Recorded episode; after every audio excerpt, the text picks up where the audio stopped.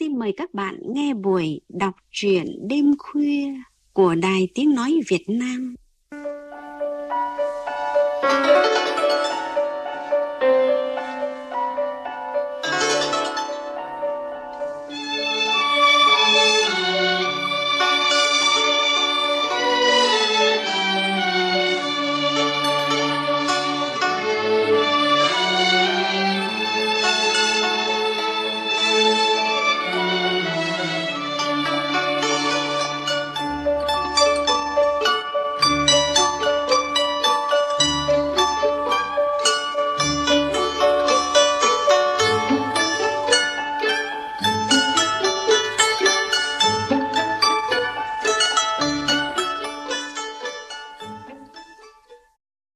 bạn thân mến, thiên nhiên, loài vật có thực sự vô tri vô giác. Phản ứng hành xử có khác biệt với con người. Và điều đó có giá trị thức tỉnh lương tri ra sao? Buổi đọc truyện hôm nay, hai chuyện ngắn của nhà văn người Ukraine Roman Ivanichuk sẽ mang đến cho các bạn những góc nhìn nhân văn qua câu chuyện văn phong phóng khoáng, tự nhiên mà sâu sắc. Trước tiên, mời các bạn nghe chuyện ngắn Chuyện về người đánh xe ngựa qua bản dịch của Nguyễn Hữu Vĩ.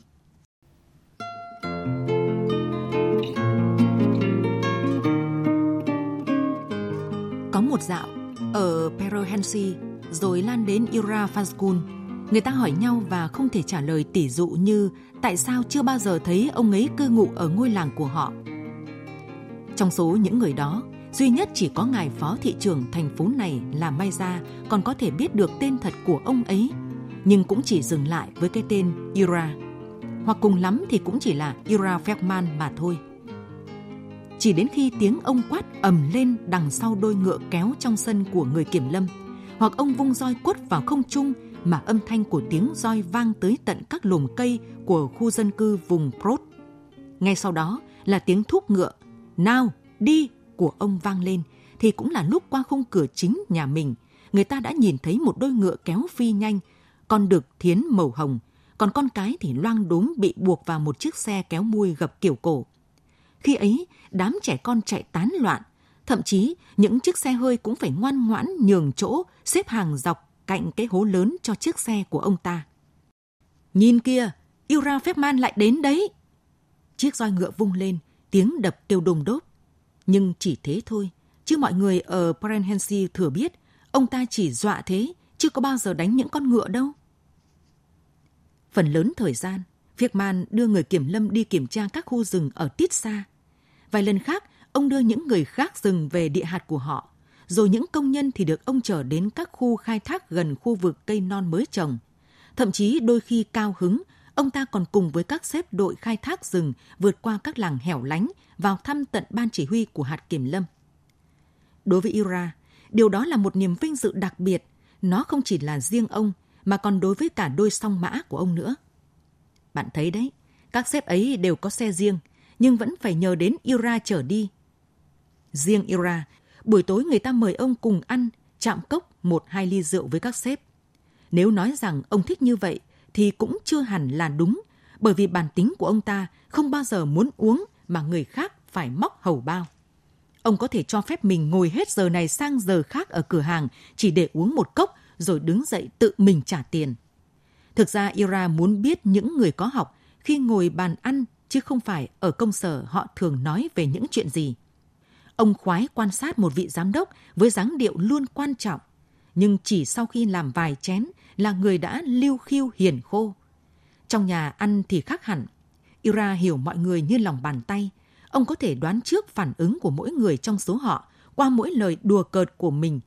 Còn ở đây, mọi cái đối với ông đều mới lạ. Ông dán đôi mắt xanh pha chút chế nhạo vào các sếp, động đậy chiếc mũi hếch. Những lúc như vậy, người kiểm lâm biết rằng Yura đang muốn tung ra một câu với hàm ý gì đó, nhưng vẫn e rè. Biết vậy, ông liếc nhìn Yura vẻ khích lệ. Này, đừng ngại, thoải mái đi, ở đây chúng ta là bạn cả mà. Cứ thẳng thừng mà nói, có gì đâu mà ngại. Mọi người đều như nhau cả. Các sếp thì giỏi tính toán, thiết kế bản vẽ, bảng biểu, nhưng điều khiển xe ngựa mui gấp như ông thì bó tay. Đã đôi lần họ đã thử rồi đấy. Này, mọi người có dám cá cược là không ai có thể điều khiển được con ngựa hồng của ông ấy không? Các bạn cũng thử hiểu, giữa những con ngựa bị cột chặt vào cỗ xe kéo và những người lái xe ngựa thống nhất một nguyên tắc. Người này dẫn dắt, còn người kia tuân thủ phục tùng. Cái roi, ai mà chả biết. Ông Ira dùng nó với mục đích để thị uy thêm thôi. Còn với những con ngựa của mình, ông chỉ cần nhẹ nhàng nói, đi nào, là chú được hồng lập tức đã hiểu hết mọi sắc thái và dụng ý của ông.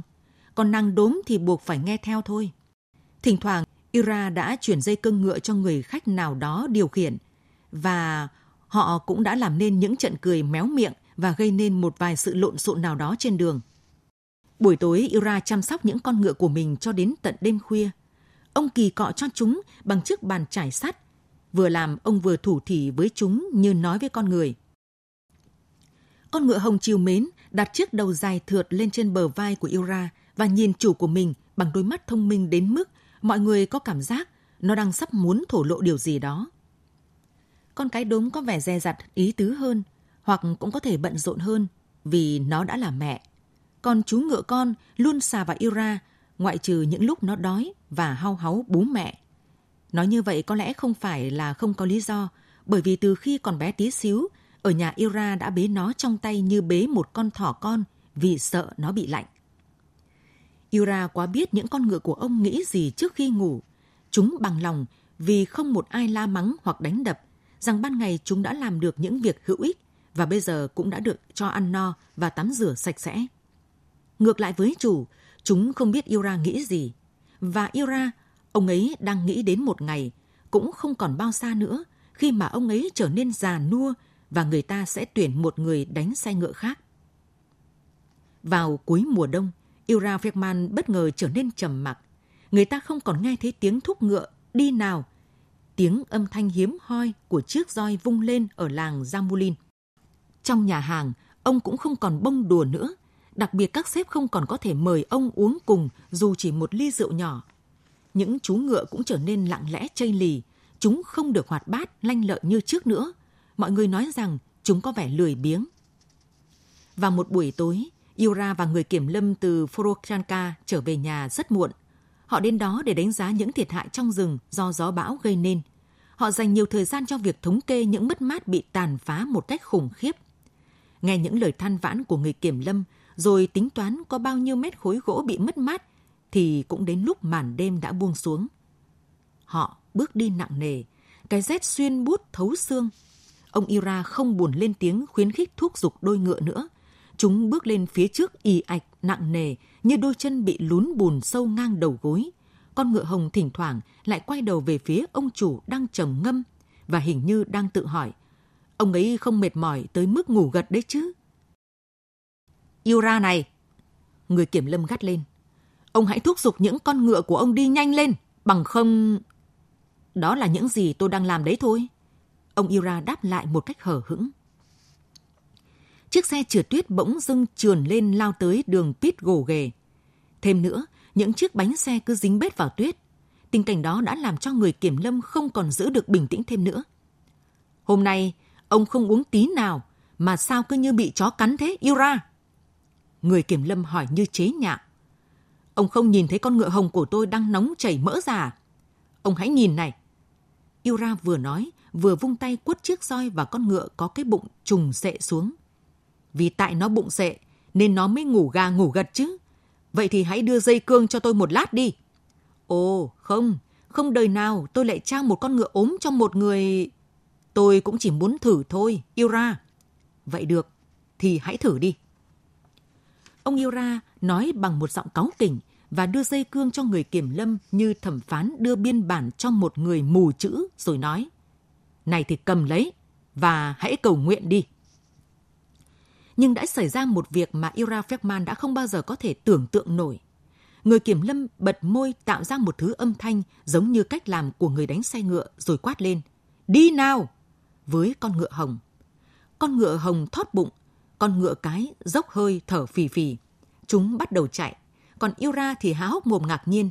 Những con ngựa mà ông đã chăm sóc từ lúc còn bé tí, sao lại chịu để cho một người lạ điều khiển Ông giơ bàn tay rụt rè về phía người kiểm lâm và nói, hãy trả dây cương cho tôi. nhưng người kiểm lâm tảng lờ. Ông đang bực tức, phần vì những thiệt hại do gió bão gây ra, phần cũng bởi giá lạnh, nên đã không thèm để tâm rằng người đánh xe ngựa thực sự đang ngồi bên cạnh mình. Đôi song mã phi nước kiệu, các lớp băng từ dưới tung lên và những thanh sắt đập vào phía trước của chiếc xe trượt tuyết. Con ngựa hồng ngoan ngoãn nghe theo tất cả những hiệu lệnh điều khiển như là chính ông Yura cầm cương vậy. Yura giật lại dây cương. Ông có quyền gì với những con ngựa của tôi? Tôi không can dự vào công việc của ông và tôi cũng không ra lệnh cho những người gác rừng. Ai biết được, nếu tôi ra lệnh, có thể họ cũng ngoan ngoãn nghe theo lời tôi. Hãy trả tôi dây cương đi. Ông Ira nói với một giọng dứt khoát. Bây giờ, hãy cứ ngồi yên nào.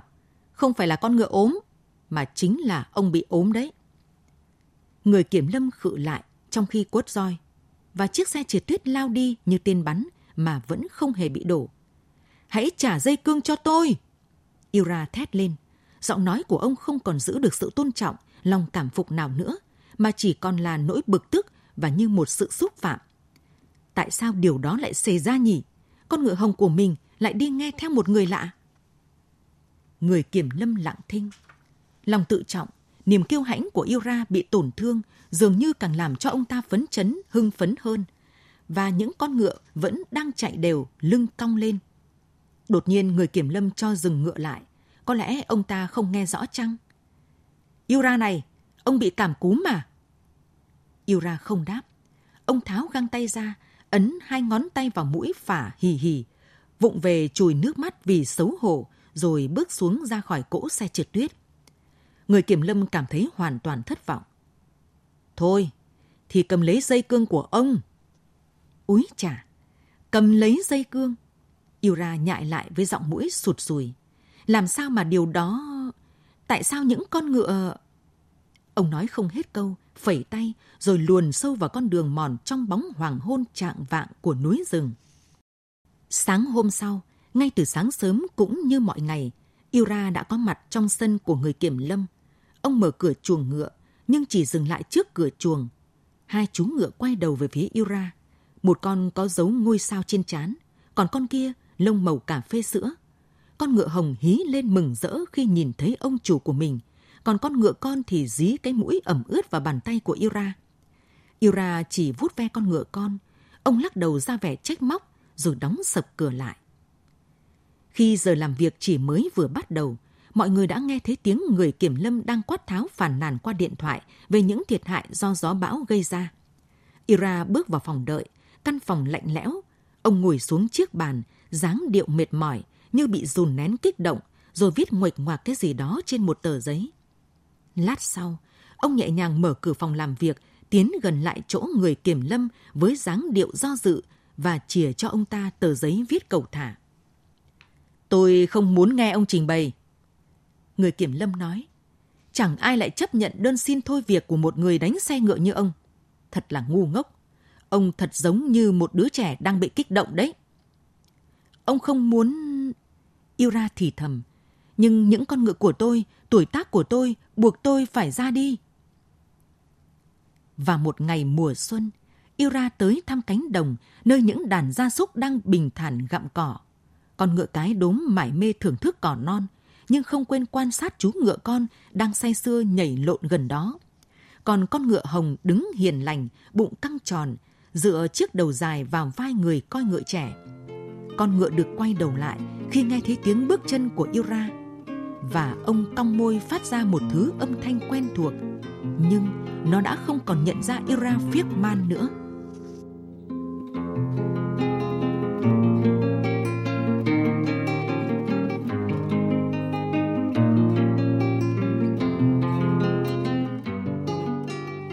Giọng đọc phát thanh viên Hồng Huệ vừa gửi tới các bạn truyện ngắn Chuyện về người đánh xe ngựa của nhà văn người Ukraine Roman Ivanichuk do dịch giả Nguyễn Hữu Vĩ chuyển ngữ từ bản tiếng Pháp của tác phẩm.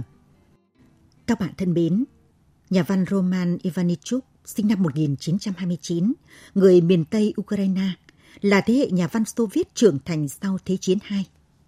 Trước khi trở thành nhà văn nổi tiếng, ông là một giáo viên dạy văn học không chỉ đưa cảnh quan kỳ vĩ của xứ sở vào những trang viết. Văn chương Roman Ivanichuk còn là tiếng nói thuyết phục, thiết tha, lay động về gìn giữ bảo vệ thiên nhiên. Thông điệp ấy trở đi trở lại trong các sáng tác, trong tập truyện ngắn Báo Thù được dịch giả Nguyễn Hữu Vĩ chuyển ngữ từ bản tiếng Pháp của tác phẩm.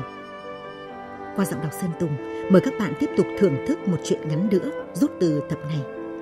Chuyện Báo Thù.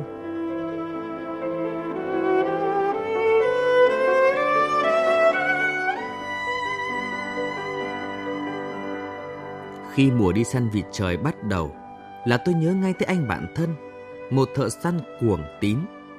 Trước đây, chúng tôi đã có hơn một đêm quần thảo trên hồ Zabolonip, Vì thế tôi liền đến nhà anh rủ đi săn đêm. Thật ngạc nhiên khi thấy anh từ chối. Chả nhẽ ông đã bỏ môn thể thao săn bắn. Đâu phải thể thao mà là sự giết chóc man dợ kiểu trung cổ. Bạn tôi cự lại. Anh ta biểu đạt bằng giọng điệu mỉa mai cay đắng đến nỗi chính tôi cũng không thể hiểu nổi. Và như thế, chừng như chưa đủ, anh ta lập tức còn bồi thêm. Thưa ông bạn kính mến, tôi vẫn cho đấy là môn thể thao và cho đến nay người đời vẫn gọi như vậy. Nhưng giờ thì tôi lại nghĩ khác. Nếu ông muốn tôi sẽ kể cho ông nghe một câu chuyện mà thậm chí ngay cả vợ tôi vẫn chưa kể cho cô ấy biết. Có thể sau câu chuyện này, ông sẽ không còn muốn đi săn vịt trời nữa và biết đâu sở thích đó được thay thế bằng môn bắn súng ngắm bia. Đấy, như thế mới gọi là thể thao chứ. Chuyện xảy ra vào giữa mùa hè. Những vạt cỏ bị héo trụi trải dài ngút mắt đến tận chân trời, như thể chung là nạn nhân phải gánh chịu hậu quả của một sự tàn phá kinh khủng vừa xảy ra. Trong khung cảnh như vậy, chỉ có mình tôi trên sa mạc bao la. Từ hàng nghìn thế kỷ, cỏ đã không mọc ở đây, con người cũng chưa bao giờ sống ở đó. Dù thế, tôi không cảm thấy đơn độc và ngược lại còn bị cuốn hút bởi cái đẹp của đồng cỏ với những trận bão cát tràn qua. Điều đó gợi nhớ về những đàn lạc đà đói nước, tung vó cuốn cát đi, để rồi sau đó biến mất trong sự nóng bỏng hư vô. Những cây thân gai nằm rải rác ở phía xa xa. Trên cát, hầu như chỉ còn sót lại những cây cọ. Qua radio liên lạc, tôi biết những công nhân sẽ phải đến đây để chuẩn bị đón một nhóm chuyên gia khai thác dầu lửa. Chính vì thế mà tôi có thời gian đi săn. Trong thâm tâm, thực tình mà nói, tôi cũng không khoái gì cái môn thể thao này, cho dù tôi chưa hề bỏ một mùa săn vịt trời nào. Lòng chắc ẩn, sự thương hại luôn làm cho tâm trí tôi không yên mỗi khi nhặt một con vịt trời bị bắn hạ hoặc xác con thỏ còn nóng ấm lúc mùa đông. Tôi lau vết máu dính dưới chân, đứng lặng trên bùn hoặc trên cỏ, người trùng xuống như là cố che giấu vết nhơ trước lương tâm trong sạch. Rồi tôi hình dung một cách ngây thơ như con trẻ về những con thỏ, con vịt đơn côi sẽ không bao giờ được gặp lại người bạn đời của mình trong tổ ấm. Thực vậy, ngoại trừ là một thợ săn ra, tôi cũng như những con thú bị sát hại. Tôi thương xót những con vật mồ côi đáng thương. Công tâm mà nói, không có gì dễ bằng việc đi săn ở trên sa mạc. Rõ ràng ở đây các loài động vật rất ngu ngơ trong việc tự bảo vệ mình. Minh chứng là những tổ chim, những con linh dương trên đồng cỏ đi lại đơn độc không bầy đàn, những con thằn lằn thờ ơ một cách vô tư về xuất xứ cội nguồn dòng tộc, thậm chí ngay cả những con vịt di chú đẻ trứng một cách cầu thả trong cát rồi vội vã bay đi, để sa mạc phải hứng chịu cái việc bất đắc dĩ là nuôi dưỡng che chở cho đàn con của chúng. Tôi quan sát những con vật nhỏ đáng thương, những con chim non lang thang không đàn mà lòng tràn đầy cảm kích. Còn những con lớn hơn, tôi tuyệt nhiên vô cảm, bình thản, lặng lẽ chĩa súng vào chúng. Một ngày đẹp trời, tôi phát hiện thấy một con đại bàng trên thảo nguyên. Nó đậu trên mỏm núi nhỏ, cổ dương ra khiêu khích, nhìn chỗ ở của tôi rồi vỗ cánh bay thẳng lên trời, liệng vòng ngay trên đầu tôi. Tôi chẳng có lý do chính đáng nào để giết nó. Nhưng rồi tự nhiên tôi nhớ lúc ở nhà ra đi, vợ tôi khẩn khoản dặn tôi mang về cho cô ấy một kỷ vật của sa mạc để làm kỷ niệm. Tôi quan sát con chim. Nó có vẻ khờ khạo, cho dù được gọi là chúa tể của các loài chim. Nó bay bay liệng liệng, trao đảo trên đầu tôi, nhìn tôi bằng ánh mắt dữ tợn. Điều này gợi tôi nhớ lại ánh mắt căm thù của con chăn mà tôi mới giết chết ở đằng sau núi. Con đại bàng rơi xuống, hai cánh của nó vẫn chới với lên bầu trời như nói lời vĩnh biệt. Nó bị triệt hạ ngay cạnh cái lều của tôi và chút ra một tiếng kêu thống thiết. Tiếng kêu ấy không giống tiếng kêu thường thấy ở con đại bàng. Nó giống như tiếng người, mà chỉ là đàn ông mới có thể phát ra thứ âm sắc như vậy. Tôi run rẩy, không dám tiến lại gần con chim. Đầu nó ngách lên trên trời. Chuyện đó xảy ra vào sáng sớm. Có buổi chiều, trước bữa ăn tối, khi tôi đang mơ màng, thiêu thiêu ngủ trong lều bạt nóng như thiêu như đốt, bỗng một tiếng động dữ dội vang lên từ bên ngoài. Tôi bật dậy, vùng chạy ra khỏi chỗ nằm. Tôi nghĩ chắc lại có chiếc máy bay đỗ xuống để mang đồ ăn thức uống tiếp tế cho công nhân thôi. Tôi chạy ra ngoài nhưng tôi giật lùi quay lại ngay. Một con đại bàng to gấp đôi con đại bàng mà tôi vừa bắn chết, liệng quay tròn trên đầu tôi cách chừng chục mét. Vừa nhìn tôi, nó bay lên, bay xuống, đứng im, xoay tròn như sợi chỉ xe. Giờ thì tôi đã hiểu. Buổi sáng, tôi đã bắn chết con chim cái. Tôi đã giết chết con chim vợ, con chim mẹ. Và nó là con chim đực quá bụa đã đến để báo thù. Lẽ đương nhiên, tôi cần phải hành động để tự bảo vệ mình. Và có lẽ vì lý do đó mà tôi lại phạm thêm một tội ác nữa. Con đại bàng xả xuống định cướp cái lều bạt của tôi và tuyên chiến ngay với tôi. Tôi lẩn vào lều, lấy khẩu súng và chạy ra ngoài.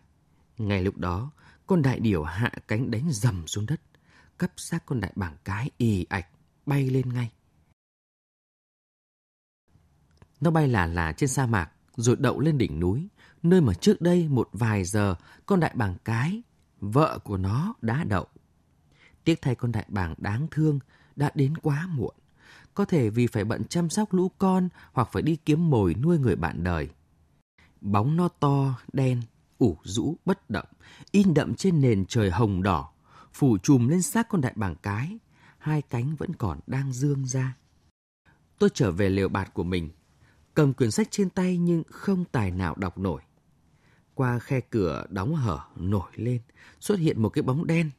Tôi trở dậy ra ngoài để khép nó lại, nhưng nó bất động, không nhúc nhích. Có thể sinh khí ở đây bây giờ đã làm cho nó trở nên khác lạ. Và lần đầu tiên tôi cảm thấy sự im lặng, chết chóc của sa mạc.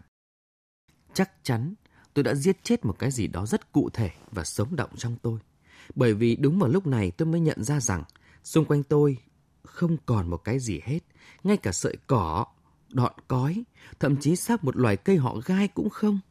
Và những đụn cát chết chóc vun thành từng đống, trải dài đến tận chân trời. Tôi đã giết chết sự sống trên sa mạc.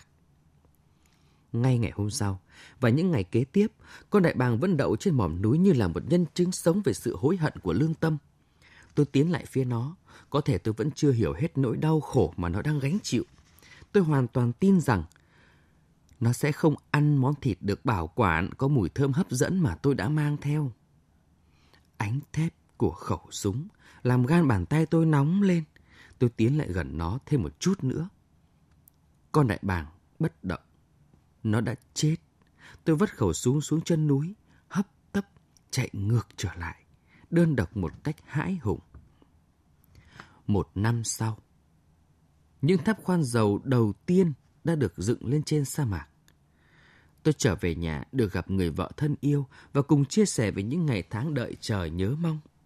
Nhưng chẳng hiểu sao từ lúc đó và cho đến tận bây giờ một nỗi sợ hãi lạ lùng luôn xâm chiếm trong tôi. Và một lần vào lúc nửa đêm, tôi hốt hoảng thức dậy do linh cảm thấy một việc kinh hoàng sắp xảy ra. Tôi tiến lại gần giường ngủ của con tôi. Tiếng thở của nó vẫn đều đều. Qua khoảng tối, tôi ngắm nhìn khuôn mặt vợ tôi, rồi chợt liên tưởng tới cái dáng vút cong của con đại bàng đang ngả người lên xác của người bạn đời xấu số. Tôi đánh thức vợ tôi dậy để được an ủi rằng cô ấy vẫn bình yên. Nén xúc động, bạn tôi nói tiếp. Và tất nhiên, từ đó, tôi không còn thiết tha hay ngó ngàng đến việc đi săn nữa.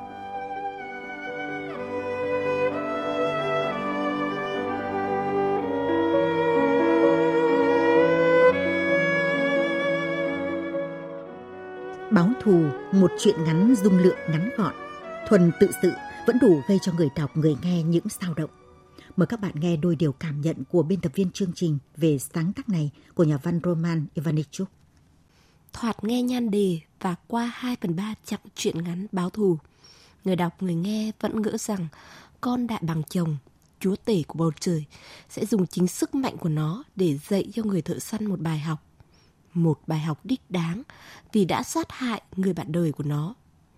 Thế nhưng, kết cục thực sự của câu chuyện không chỉ gây bất ngờ mà còn khiến chúng ta lặng người. Sau hành động quắp rác bạn đời lên mỏm núi cao, con đại bàng chồng dường như đã hóa đá. Nói đúng hơn là nó đã chết trong tư thế vận động trên mỏm núi, đôi cánh phủ trùm lên xác con đại bàng cái. Một sự tuẫn tiết vì nghĩa thủy chung trước nỗi đau khôn nguôi. Sự hoang mang của người thợ săn những ngày khi chưa nhận ra sự thật ấy vẫn chưa là gì so với nỗi ám ảnh dày vò quãng thời gian dài sau đó khi đã từ sa mạc trở về với gia đình. Anh phải nếm trải cảm giác sợ hãi khi thức giấc giữa đêm và linh cảm về sự an nguy của vợ con. Hơn bao giờ hết, lúc này, người thợ săn mới thấm thiến nỗi đau của con đại bàng chồng khi con đại bàng vợ bị chính nòng súng của anh sát hại một năm về trước. Anh đã kịp dừng lại, tránh tiếp tục gây nên thảm cảnh, cũng là để sám hối, giải tỏa phần nào cảm giác tội lỗi dày vò. Thói đời vẫn vậy. Loài đại bàng đã chọn sải cánh ở sa mạc, núi cao, những nơi vắng bóng loài người, nhưng cuối cùng vẫn bị con người truy lùng, tận diệt. Nếu không phải trả giá, không chịu đựng những mất mát, nỗi đau thống thiết, không biết đến khi nào những ngón tay bóp cò súng săn mới chịu chùn lại. Cho tới trước khi bị tước đoạt mất những người thân yêu nhất, con người dường như vẫn chưa thấu hiểu được cảm giác chia lìa đồng loại của loài vật. Dịch giả đã truyền tải được chiều sâu xót xa của câu chuyện báo thù dưới ngòi bút của một nhà văn Xô viết đắm mình trong thiên nhiên.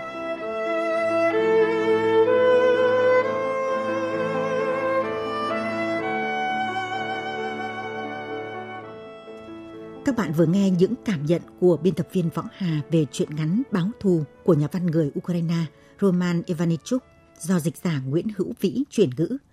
Thời lượng dành cho buổi đọc truyện đêm khuya đến đây là hết. Tạm biệt và chúc các bạn có một giấc ngủ an lành. Thoái hóa khớp là quá trình mất cân bằng giữa tổng hợp và phá hủy sụn và xương dưới sụn. Một số nguyên nhân gây nên thoái hóa khớp như tuổi cao, can thận hư, khí huyết giảm, ngồi lâu ít vận động, thừa cân làm tăng áp lực khớp, chấn thương do công việc hoặc do tập thể thao. Các triệu chứng thường gặp như đau lưng mỏi gối, đau nhức mỏi xương khớp, tê bì chân tay, có tiếng lục khục khi cử động, Dược phẩm Tâm Bình, top 5 công ty đông dược uy tín Việt Nam đã cho ra mắt thực phẩm bảo vệ sức khỏe khớp AK Tâm Bình được phát triển từ viên khớp Tâm Bình kết hợp với tinh chất Acabamax chiết xuất từ cây nhũ hương, glucosamine và collagen 2 XS khớp AK Tâm Bình hỗ trợ giảm đau nhức xương khớp, mạnh gân cốt, làm chậm quá trình thoái hóa khớp, hỗ trợ duy trì và tái tạo sụn khớp, tăng tiết dịch khớp, tăng độ bền dẻo dai và khả năng vận động của khớp. Nên tập luyện và dưỡng khớp ngay từ khi còn trẻ để hạn chế quá trình thoái hóa khớp. Khớp AK Tâm Bình hỗ trợ duy trì và tái tạo sụn khớp. Thực phẩm này không phải là thuốc và không có tác dụng thay thế thuốc chữa bệnh.